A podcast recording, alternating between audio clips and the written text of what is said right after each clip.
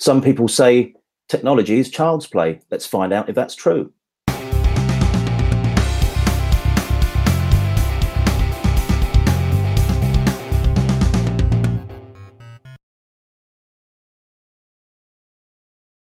Hi, I'm Ian Thain. Welcome to another SAP Code Talk.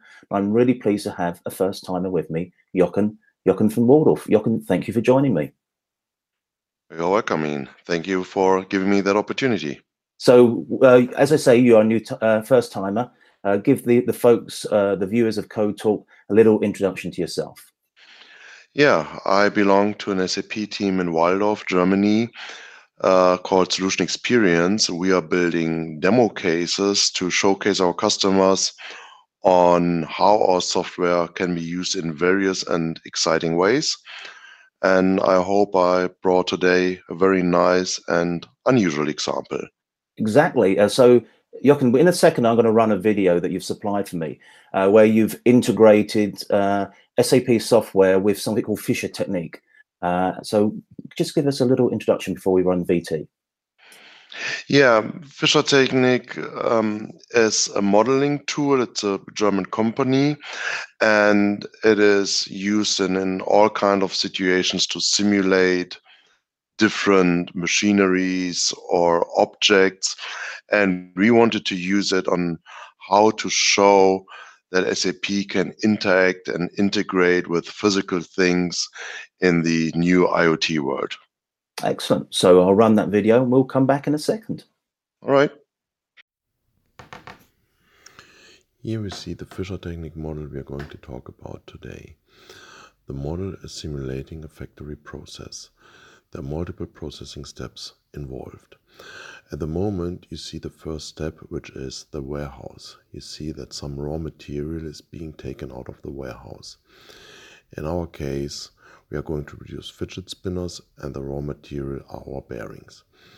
As you can see, the bearings have different colors, red, blue and white. At the moment, we are taking a white bearing out of the warehouse. That bearing is now being transported by the main crane to the next processing station.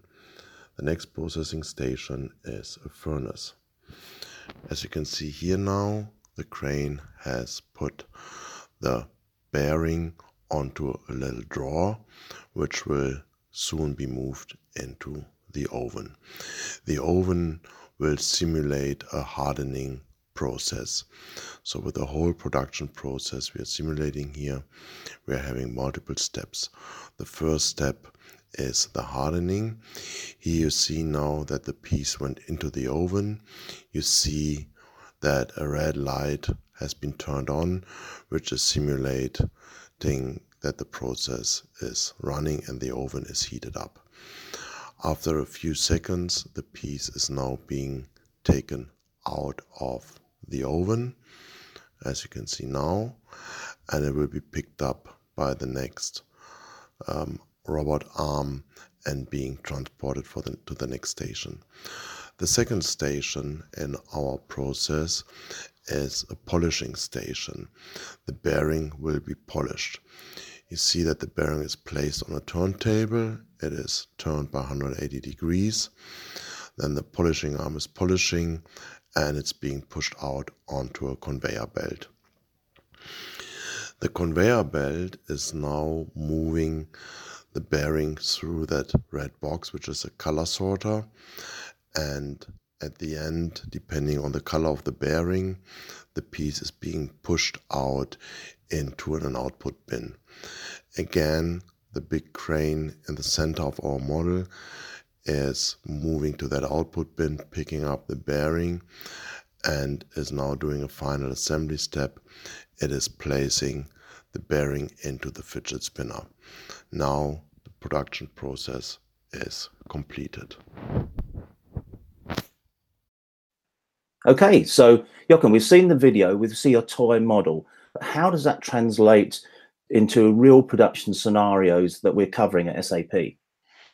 Yeah, so um, as I mentioned briefly earlier, Fischertechnik is not only a toy, but is as well used to simulate processes. Schools are using it, universities, and even companies use it to set up simulations before they plan a factory. So it is more than a toy. Um, if you look, for example, at the model you've just seen in the videos, you saw five different controllers being placed there. That is what typically would be a PLC, a programmable logic controller mm-hmm. in a factory. So um, it is really close to industrial hardware. And we at SAP, we don't care at the end on what specific hardware is behind. We can communicate with all these kind of different PLCs, if they're from Fischertechnik or any other company. And what all we need is an interface so that our software gets status updates um, or can trigger certain processes on the machinery. And that is all we need. So it's very easy to set up a communication from SAP to control the full production process and render the results, for example, on a dashboard so that we can see on the top floor what is happening on the shop floor. Okay, so you mentioned just then about communication and status updates. So that sounds that sounds pretty complicated, but you know, how do we communicate with these models? Okay, so there are basically various options on how you can do it. And it all depends a little bit on the actual machines and what communication capabilities you have.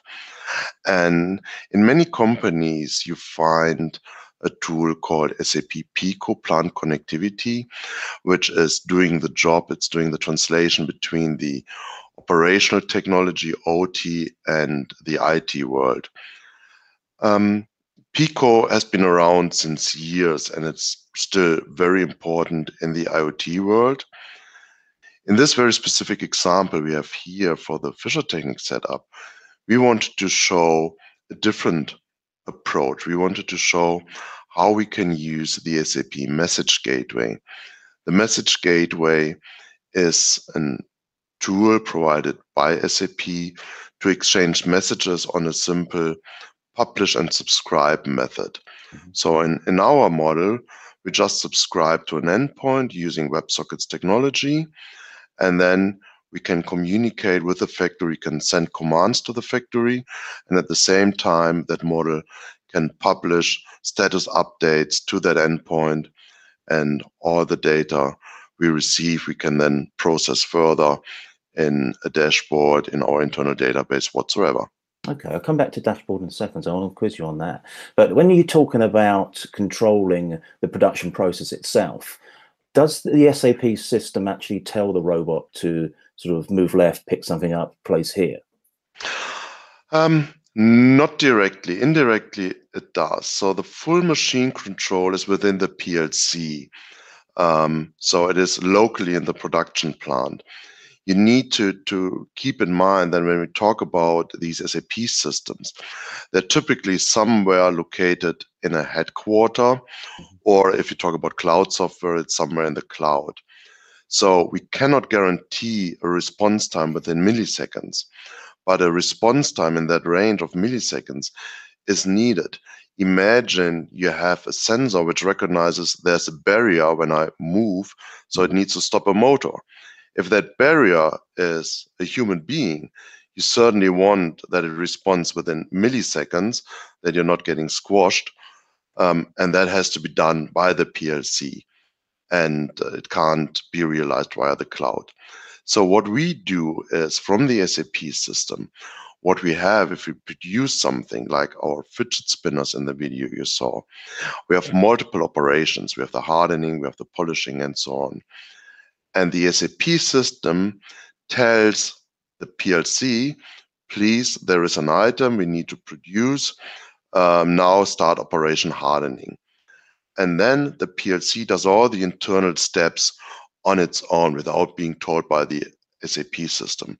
So it, it tells a robot arm to degree by to turn by 25 degrees, uh, afterwards to turn on a vacuum pump and, and so on. So it's not SAP's domain to substitute a PLC or program the, uh, a PLC. That is still done by the machine manufacturer.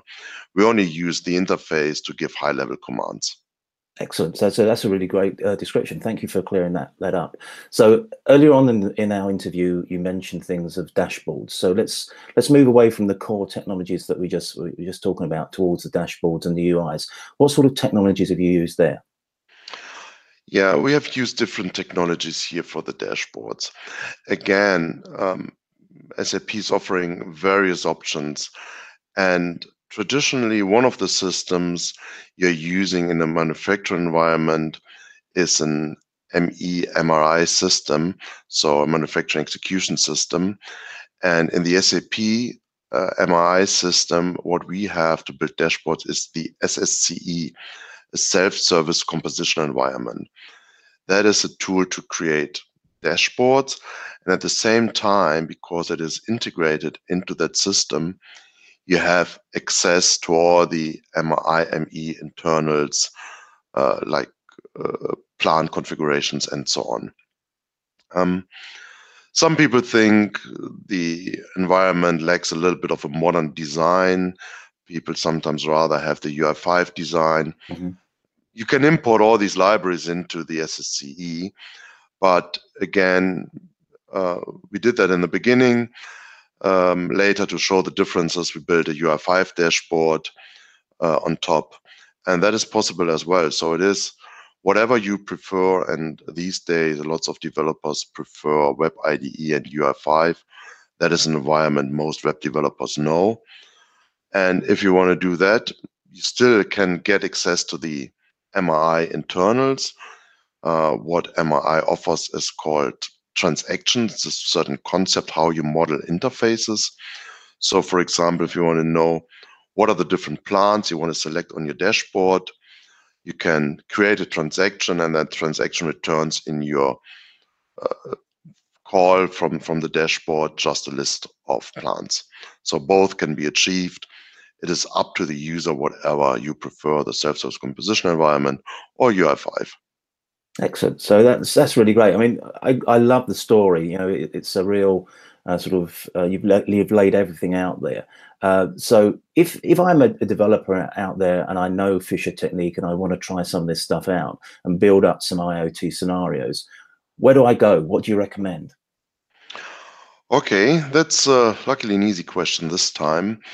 Um, the tool doing the connection towards the Fischertechnik PLCs or TXT controllers, how they're called in the Fischertechnik world, mm-hmm. um, we have put on, on SCN. So we have developed that piece of software. You can use it for all kind of models. Uh, just download it, connect your Fischertechnik uh, model to it, regardless if it is that factory or any other model. And we have some blog posts explaining how to communicate with it. It's basically pretty straightforward. And I can later uh, put the link in the comment section below the video. Then simply take a look and use it. Excellent. Jochen, it's been absolute pleasure seeing what you guys have done and hearing all about it. Um, thank you for joining me. I'm sure we'll have some questions on the, the comment section, so we'll look out for those. And I'm sure we'll see you again with another great scenario. Thanks for joining me.